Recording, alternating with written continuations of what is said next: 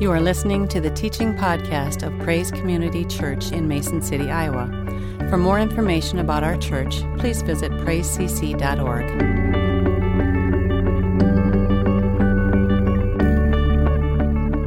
Get started this morning. I want to just uh, remind you we've been having it in the bulletin and I think on the emails and just in a variety of formats. But we're going to be doing baptisms next Sunday. Uh, we'll have the baptismal fount all set up here. So if you are interested um, in getting baptized, we're going to do it by immersion. Um, you can uh, talk to me uh, in between services or talk to Pastor Mark. Um, we've got a, a sheet that'll kind of give you just information on what you can expect and how to prepare for that uh, next week. So uh, if you are doing that and you've not gotten one of these from me yet, uh, see either me or Pastor Mark after services, and we'll get that done. The exciting thing is, if you're here next Sunday, what you're going to see is there's a lot of kids getting baptized, which is awesome. Um, and so, just as if you're a parent here uh, this morning and maybe kind of um, mulling that over in your mind, um, we're going to do with the, with the kids, we'll get them in the, in the baptismal fount. I know some of the kids are comfortable with the full immersion. Some of the kids, what we're going to do just because of the fear uh, um, maybe of water, of, of, being put underwater, we'll just kind of put them in there and then I'll just kind of take and, and cup some water and just do it over their head. So that way they're not having to be completely immersed. So if there's an openness um, for any of the kids uh, to do that, we want to just welcome them to be a part of that. So we've got a lot of kids that are going to be participating uh, next week along with, with adults. So that's really exciting. So if you are interested uh, or want a little bit more uh, details on that, like I said, you can just see me or Mark following service or just give us a call this week, and we'd love to visit with you a little bit more about that. Back in uh, December of 1980 or 98, on the cover of Life magazine were these words When you think about God, what do you see?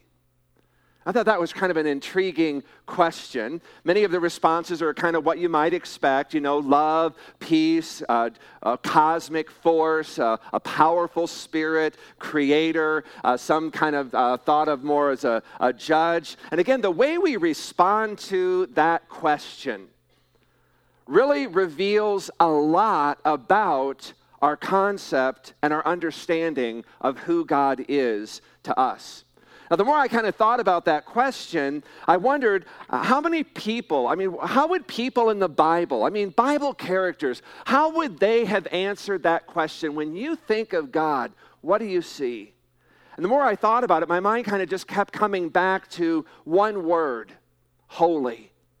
God is holy. I thought about Moses, his first encounter with God there on the mountain. And Moses sees this bush that's burning, it's not being consumed. And as God speaks to him from that burning bush, God requests Moses to remove the sandals from his feet because the ground upon which he stood was holy because of God's presence. So, Moses' first encounter with God, he sees and he experiences God's holiness. I think of Isaiah in chapter 6, where he sees the Lord sitting on a throne, high and exalted, lifted up. It says that the train of his robe was filling the temple. And Isaiah, he hears the seraphim. They're crying out to one another in this presence Holy, holy, holy is the Lord of hosts. I'll say a little bit more about that later. My point being here that Isaiah, the first thing he encounters when he sees God is his holiness. In Daniel chapter 4, King Nebuchadnezzar has this vision and he brings Daniel in to interpret it. And in verse 13, King Nebuchadnezzar says, I saw in the visions of my head while on my bed, there was a watcher, a holy one, coming down from heaven. King Nebuchadnezzar, again, in that vision, he encounters the holiness of God. Now, however, you and I may think about God or how we may see Him when we think of Him, I think most people's view of God today, I think even a growing number of those inside the church, I, I think it is being lost, this, this concept of the holiness of God. Consider the following statement from the author David Wells from his book No Place for Truth. And here he says The loss of the traditional vision of God as holy is now manifested everywhere in the evangelical world. It is the key to understanding why sin and grace have become such empty terms. What depth or meaning can these terms have except in relation to the holiness of God? Divorced from the holiness of God, sin is merely self defeating behavior or a breach in etiquette. Divorced from the holiness of God, grace is merely empty rhetoric, pious window dressing for the modern technique by which sinners work out their own salvation. Divorced from the holiness of God, our gospel becomes indistinguishable from any host of alternate self help doctrines. Divorced from the holiness of God, our public morality is reduced to little more than an accumulation of trade offs between competing private and interest. Divorced from the holiness of God, our worship becomes mere entertainment. The holiness of God is the very cornerstone of Christian faith, for it is the foundation of reality. Sin is defiance of God's holiness. The cross is the outworking and victory of God's holiness. And faith is the recognition of God's holiness. Knowing that God is holy is therefore key to knowing life as it truly is, knowing Christ as he truly is, knowing why he came, and knowing how life will end. Truth is, not every Christian is called to preach. Not every Christian has been called to be a missionary in some third world country. Not every Christian has been called to be a worship leader. Not every Christian has even been called to be married. But every Christian has been called to be holy. Hebrews 12 14 says, Make every effort to live in peace with everyone and to be holy. Without holiness, no one will see the Lord. I'll tell you what, when, I, when, when I'm thinking on, on sermon series, it's almost as if, you know, I just feel like the, the Spirit of God a lot of times will just lead me to a phrase or a, a word, a, a, scripture, and, and I'll, I'll just feel the presence of God kind of just settle on that word, that phrase, that scripture, that concept, whatever it may be. And, and for a while, I just feel like God has just had me kind of camping out in, on this word, holiness. 1 Peter 1, beginning in verse 15, says, But now you must be holy in everything you do, just as God who chose you is holy, for the scriptures say. And then he's quoting here Leviticus 11 45. He says, You must be holy because I am holy. So, just from these two Bible verses, we understand the importance of holiness to God and why, as believers, we need to both understand what holiness is and pursuing holiness in our walk with God. Now, before we get into this, I want you to understand there is a beauty to holiness. Thank you, Jim and Mary. There is a beauty to holiness. I know a lot of times when, when you hear this word, there's just a lot of fear and trepidation in the, in the Christian faith on this word. But I want you to understand there is a beauty to holiness. And God wants to reveal that to our hearts. Because when God reveals that to your hearts, folks, it's going to inspire your worship. It is going to energize your prayer life. That word beauty, it may not be, again, the first word that pops into your head when you hear the word holy or holiness, but just look at what the scripture says. First Chronicles 16 29 says, Give to the Lord the glory due his name, bring an offering and come before him. Oh, worship the Lord in the beauty of holiness. Second Chronicles 20, verse 21 says, And when he, Jehoshaphat, had consulted with the people. He appointed those who would sing to the Lord and who should praise the beauty of holiness as they went out before the army and were saying, Praise the Lord, for his mercy endures forever. Psalm 96, verse 9 says, Oh, worship the Lord in the beauty of his holiness. Tremble before him, all the earth. There is a beauty to holiness, and I believe God desires to give us a taste, a revelation for us to experience the beauty of His holiness this side of heaven. Now, this beauty of holiness, again, it's not an outward display of beauty, but rather it is an inward display of beauty that does eventually manifest itself in outward ways.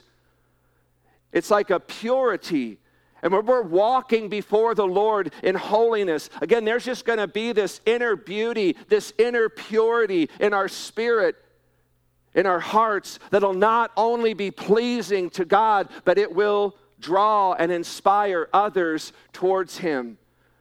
When I think of the beauty of holiness, I think of the purest of purity as it exists in God.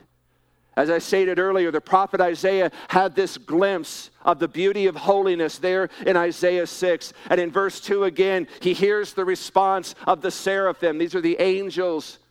And they're crying out, Holy, holy, holy. It's all they could think to say. There was no other word that could capture what they were seeing. Holy, holy, holy is the Lord of hosts. The whole earth is full of his glory. In that one verse, we are taught without question the greatest lesson of God in all the Bible. For here we see the brilliant essence of who God is. It isn't power. The seraphim were not crying out, omnipotent, omnipotent, omnipotent. God's brilliant essence. It's not perception. They were not crying out, omniscient, omniscient, omniscient. God's brilliant essence is not presence. They were not crying out, omnipotent, omni, uh, omniscience, omniscience. God's brilliant essence is purity. They were crying out, Holy, holy, holy is the Lord of hosts. Do you see that in the Song of the Seraphim? The word holy, it's repeated three times. In Hebrew poetry, repetition is a form of emphasis. We want to emphasize the importance of something in English. Again, in our language, we have several ways of doing that. You can underline it, you can highlight it, you can put it in italics, you can boldface it, or we can just put an exclamation point at the end of the sentence. Sometimes we'll use quotation marks, but the Jewish people had different ways to indicate emphasis, and one of the primary ways was the method of repetition. So to repeat something three times in succession was to elevate it to a superlative degree. It would attach to it the greatest importance. Only once in all of the Bible, do you realize this? Only once in all of the Bible is an attribute of God elevated to the third degree. The Bible doesn't say God is love, love, love, or mercy, mercy, mercy, or grace, grace, grace. And until you begin with the holiness of God, and there you see holy, holy, holy is the Lord. You'll never understand any of the other attributes of God the way they really are. You'll never understand His love, His grace, His mercy, His justice apart from His holiness.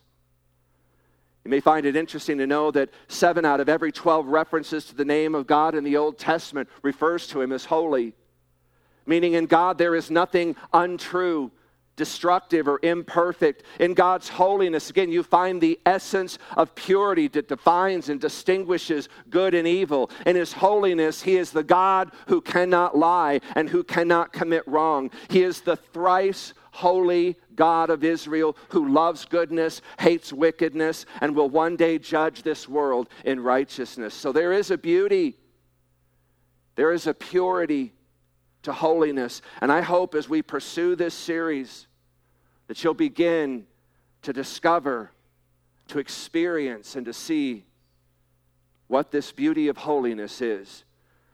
Now, the word holy in the Greek language is the uh, word hagios, and it means set apart, sanctified, consecrated. So, to be holy is to be distinct, it's to be separate, it's to be in a class by oneself. It's what separates God from all other false gods. Exodus 15 11 says, Who is like you, O Yahweh, among the gods? Who is like you? You are glorious because of your holiness and awe inspiring because of your splendor. Theologian and author R.C. Sproul defines holiness this way. He says the primary meaning of holy is separate. It comes from an ancient word that meant to cut or to separate. He says perhaps even more accurate would be the phrase a cut above something. When we find a garment or another piece of merchandise that is outstanding, that has superior excellence, we use the expression that it is a cut above the rest. So the word holy or holiness means that the one who is holy is uniquely holy. He is set apart, separate, with no rivals or competition. When the Bible refers to God as holy, it means primarily that God is transcendentally separate. By that I mean he is so far above and beyond us that he seems almost totally foreign. To be holy is to be other, to be different in a special way.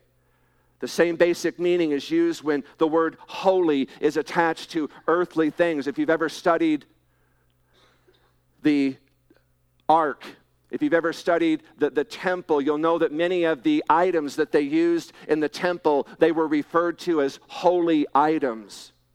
Easton's Bible Dictionary defines holiness as the highest sense belongs to God and to Christians as consecrated to God's service and insofar as they are conformed in all things to the will of God. Personal holiness is a work of gradual development. It is carried on under many hindrances, hence the free admonishments to watchfulness, prayer, and perseverance. Joel Scranton, a professor at Drew, Drew, University, defines holiness this way. He says to be set apart or dedicated to God, belonging to God. I love that. That's holiness. It's belonging to God. I will be your God and you will be my people, says Yahweh in Leviticus 26 12 and Hebrews 8 10. He says, thus, prior to any consideration of morality, biblical holiness describes a unique relationship that God has established and desires with his people. Everywhere I looked and really kind of putting this together, the one common theme among all of the people was this is a really hard word to describe. It's a whole lot easier to experience the holiness of God than to really kind of understand it. Now, let's just talk about the elephant in the room when we mention this word, holy or holiness. For a lot of Christians, uh, the word holy or holiness, it kind of just conjures up past negative images or, or, kind of musty pictures of hellfire and brimstone preaching, maybe tent revivals, along with a list of rules such as, and, and there was a, at time, there, there still may be today, there was a holiness movement. I mean, I, I would hear about the holiness movement. Do you know what I would hear about the holiness movement? The list of what you couldn't do.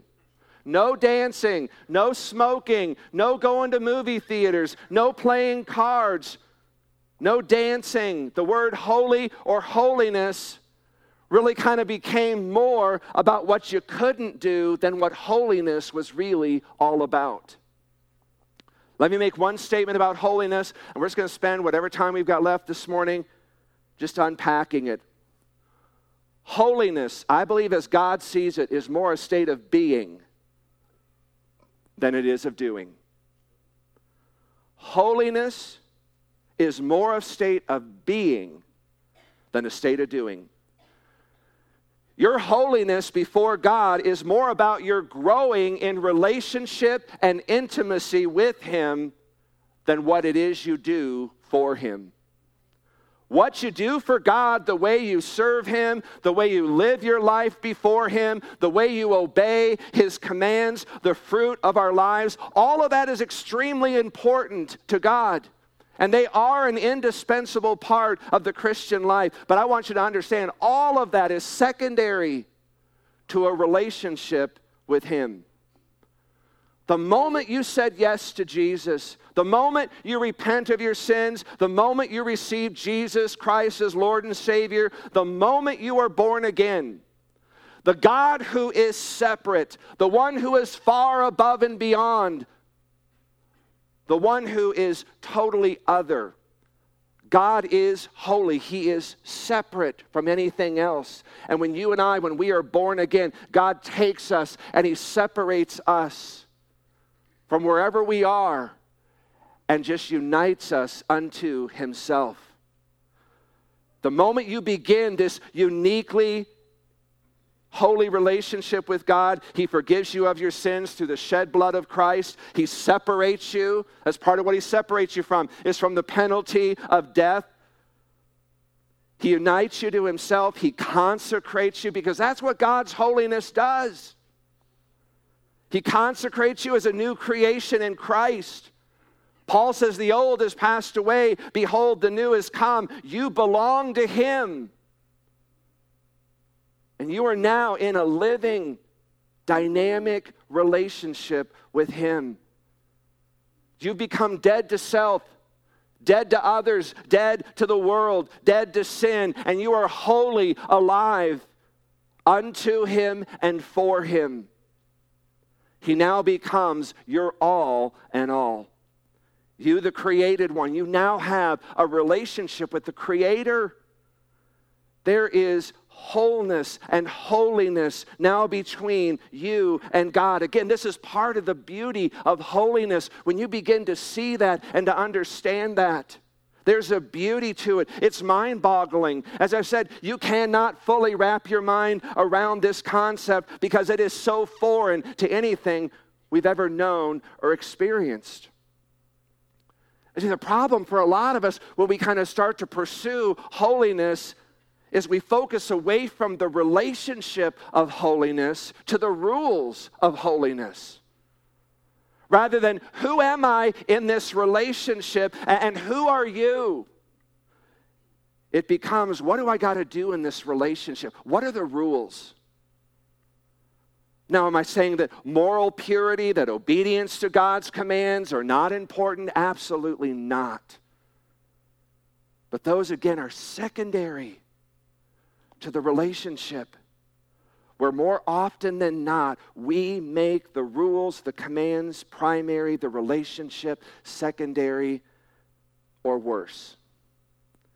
You were set apart. That's what God's holiness does. God is set apart. And, and when He is holy, set apart and, and you become holy, you are set apart with Him. And you're set apart for a specific purpose, and that purpose is to be loved by God fully and to love God and one another. And again, the moment you take your focus away from the relationship and you put it onto the rules, to the commands, to obedience, you lose the whole purpose of being in relationship with God. It all becomes about doing rather than being. You were set apart for relationship not for obedience to commands and rules. And once it becomes about the rules, we have disregarded, we have misunderstood, we are misapplying the very purpose for which we were set apart for. Interesting, Jesus said in John 14, 15, If you love me, keep my commandments. Do you know how a lot of us hear that verse? And I'm, I'm guilty of this all the time. If you keep my commandments, you love me. That's not what Jesus said. The way Jesus said it there in John puts the focus on loving Him first and foremost, which is the whole reason we were set apart and consecrated for. When you love Jesus wholly, first and foremost, you know what? You'll just want to keep His commands. It's not going to be a burden. It's going to be a pleasure. I love you. Of course, I want to do what you want me to do. When you loving Jesus first and foremost, keeping his commandments, it's not going to feel burdensome. It's not going to feel difficult. There's going to be a joy and an eagerness in obeying because it's just flowing out of this love relationship between you and Jesus. And whenever we make it the relationship secondary and we make the commandments, the list of rules, primary, we end up with religion and legalism. In John 14, 21, Jesus said, He who has my commandments and keeps them, it is he who loves me. Again, the emphasis is it, it, it's the one who loves me. Keeping God's commandments are only possible when we are loving Him first and foremost. And if you're striving, if your life is all about keeping the commandments of God without first and foremost loving Him, I'll tell you what, I, I can pretty much predict you're very frustrated, you're weighed down, you're joyless, you're rigid, and you're only here this morning to check the box off on your weekly to do list. When our primary focus is on loving Jesus, you'll just walk more easily, more effortlessly in obedience to his commands. Now, not all the time and not every command. I'm just saying overall. That's why when one of the Pharisees came to Jesus in Matthew 22 and asked him, said, Teacher, which is the greatest commandment in the law? Now, Jesus has got 635 commandments to choose from. And so he says, okay, basically, of these 635 commandments, tell me which one is the most important, which one is the greatest. And Jesus said, You shall love the Lord your God with all your heart, all your soul, with all your mind. This is the first and the greatest commandment. And he goes on and he says, The second one is kind of like it love your neighbor as yourself. Folks, when you, we, we get that one commandment right, and again, it deals with our relationship with God. When we make that commandment, that pursuit, our primary focus, obedience to all of the other commandments will be so much easier and more attainable. There'll be a joy, there'll be a delight in what you're doing, how you're living, the ways you're serving Him. When we make that commandment, that pursuit, our primary focus, everything else will just fall into place. But again, if we make it all about the rules, which is a lot of times what we do with holiness, we think about holiness and we think of all the ways that we're falling short in our relationship with God, all the things that we've got to correct and do right, do better, do harder. When we make all of that about the rules, first and foremost, and loving God secondary, you will miss the beauty of holiness which is knowing we have been set apart for a very special purpose to be fully loved and to be fully accepted by God and learn how to love Him in return with all of our heart, mind, soul, and strength. Remember in Revelation the message Jesus gave to John regarding the church in Ephesus? Listen to this beginning in chapter 2, verse 2. Jesus says to, to John, He says, Tell the church there in Ephesus, I know all the things you do. I've seen your hard work, I've seen your patient endurance. Because I have this one complaint against you you don't love me or each other as you did at first. Look how far you have fallen. Return to your first love. My, my, guess is, is, is that's kind of what holiness became about there in the church of Ephesus. It all became about what they did. That was primary. Loving God, loving Jesus was secondary or worse. And Jesus kind of just comes out and says, hey, man, return to your first love. The church in Ephesus lost their primary focus making all that they were doing their primary focus. And what they were doing was commendable. Don't, don't miss that. It was all good stuff that Jesus recognizes there. Let me ask you this how much are we doing for God that is simply a replacement of having a relationship with Him?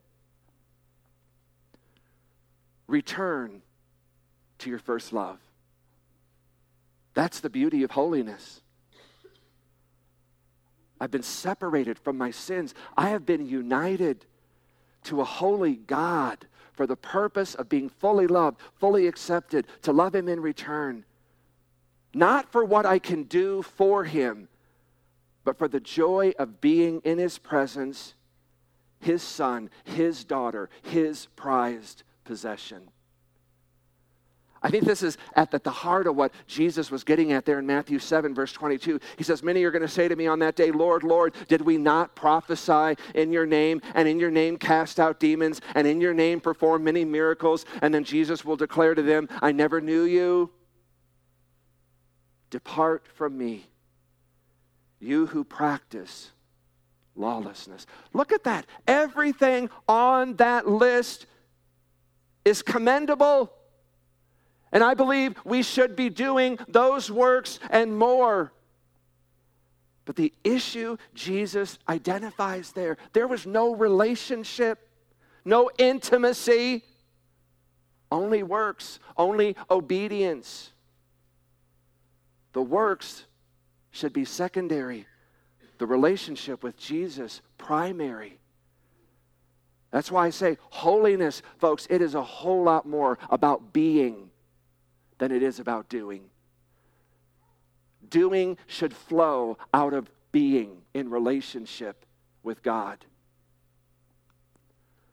Notice what they don't say there in Matthew 4 or in Matthew 7. They didn't say, Lord, Lord, we loved you with all of our heart, mind, soul, and strength. Man, if that had been their response to Jesus, he would have replied, saying, Well done, my good and faithful servant, enter in. But they, a lot of times, like us, and I'm, I'm guilty of this as anybody, we want to make it all about the works, whereas Jesus makes it all about relationship with Him first. Again, good works are crucial. Our righteous deeds, they are of utmost importance. I am not downplaying them. I'm not minimizing them. Please don't hear that. We will be held accountable for our actions. Every word uh, spoken, we're, we're going we're to give an account to that someday. But all of this is secondary to the unique relationship you and I have been set apart to have with God. And many people have erred when it comes to being holy as God is holy because we've made the focus our acts of holiness rather than our belonging to Him. I'm going to continue on this uh, whole theme this coming Wednesday night at our Renew service. I've kind of decided this year what I preach about on Sunday mornings. I'm going to expand upon on Wednesday night during our Renew service uh, at 6:30 here at the church. So if you're interested in hearing more about that, just invite you to come on Wednesday night. I don't know about you. I can only speak for me. But when I'm struggling with obedience, or I just find myself struggling with temptation, it's because my focus is on something other than loving Jesus with my heart, whole heart, soul, mind, and strength. And I, I find if I'll just stop focusing on that, trying to beat this or to try to do this better, if I'll just get my focus off of that and just kind of get it back on to loving Jesus first and foremost, I'm sorry I've made it all about this when it really needs to be about this. Jason talked about windshield time. Get, windshield time with God. Get it off of this and get it on the windshield with God. And I'll tell you what, if you'll just you'll just stop whatever you're doing, whatever little you know, chasing of your tail you're doing right now with obedience, with God, with rules and regulations and commands, if you'll just stop all of that and just simply put your eyes back on Jesus, obedience flows a lot more easily, and temptation loses its power. I just need to remember return to your first love. Now, I don't know about you where you are in all of this as you look at your walk right now, but here's the good news, and I close with this. You can be here this morning and you can be so tied up in knots trying to keep all of the laws, the rules, and commands of God. And God would just simply say to you this morning, in the midst of all of that, stop. Return to your first love.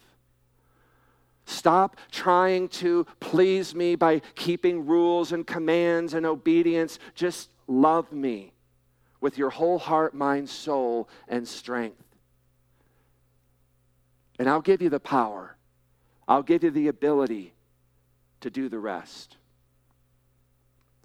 Get back to the relationship, and everything else will kind of just start to fall into place.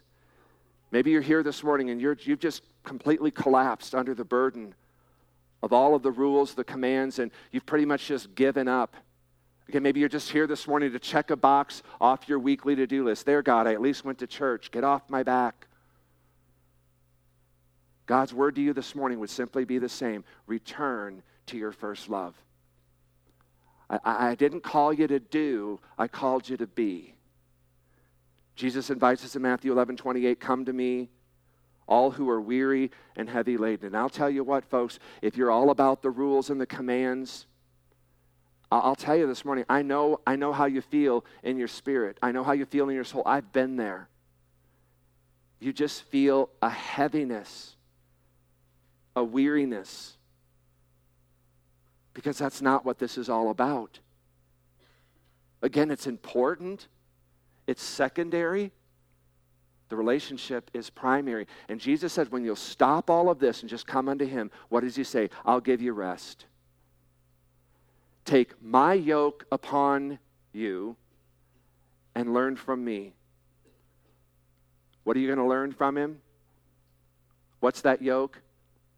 Return to your first love. It says, For I am gentle and humble in heart, and you will find rest for your souls. For my yoke is easy, my burden is light. When you think about that, loving God first and foremost, with all of my heart, mind, soul, and strength. That is easy. We can do that. That is light.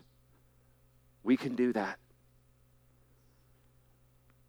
So this morning, I want to just ask those of you that, that are here this morning, maybe like me, that, that, and I've been in this place a thousand times.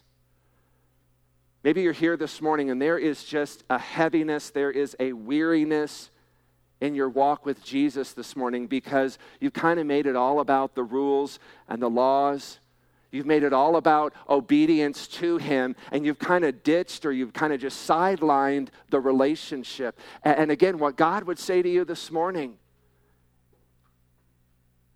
return to your first love.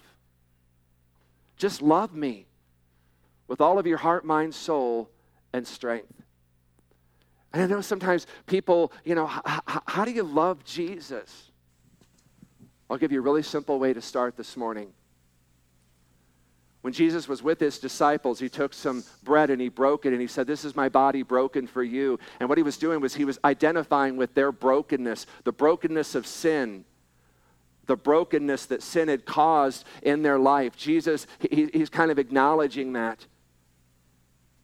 And then he took a cup and he lifted that up and he gave thanks to God and he said, Drink from this, all of you. This is the blood of the new covenant poured out for you and for many for the forgiveness of sin. He said, Every time you do it, do it in remembrance of me. This is returning to your first love. Because Jesus said, no, no greater love than this that a man would lay down his life for his friends. When Jesus' body was broken, his blood was shed, it was the laying down of his life so you and I could have life and forgiveness. And when we just simply come and we just acknowledge what the bread and what the juice represents this morning, we're loving Him. I love you, Jesus, for what you did for me. I love you, Jesus, that you loved me so much that you were willing to come and to lay down your life for me. I love that about you. That can just be simple starting place this morning. And then just purpose in your heart as you go through the day, the week this week. Just simply shoot up this simple prayer God, would you just teach me how to love you more? Jesus, teach me how to love you more. Holy Spirit, teach me. Show me the way of love. He will. It's not going to be about a bunch of rules, commands. It's not going to be God saying, now do this, do that. There may come some of that. But my guess is what most of you are going to hear is just this word rest. Rest in me. Abide in me is a word Jesus liked to use in John. Just abide, be in his presence. Enjoy him. Love him. Receive his love for you. Receive his acceptance for you. Return to your first love. So I, that's my challenge this morning. If you're here this morning, and I'm not asking again, this is not, this is not a obedience to a rule here this morning. But, but if you're here this morning and you just feel that need this morning to return to your first love, maybe you've made it more about something else, whatever that something else may be. And this morning you just feel the Spirit of God just saying to you, my son, my daughter, return to your first love that's you this morning, I'm just going to invite you to stand where you are. I'm going to pray for you this morning, and we're just going to go into a time of worship. Also, have an opportunity this morning uh, to receive communion again. John Wesley called it the, a love feast.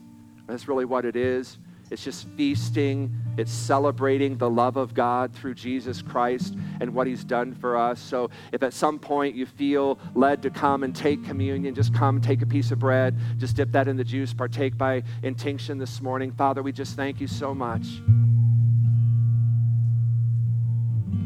Thank you, Lord, that no matter how far off the beaten path we get in our relationship with you, God, your, your word to us is always the same return to your first love.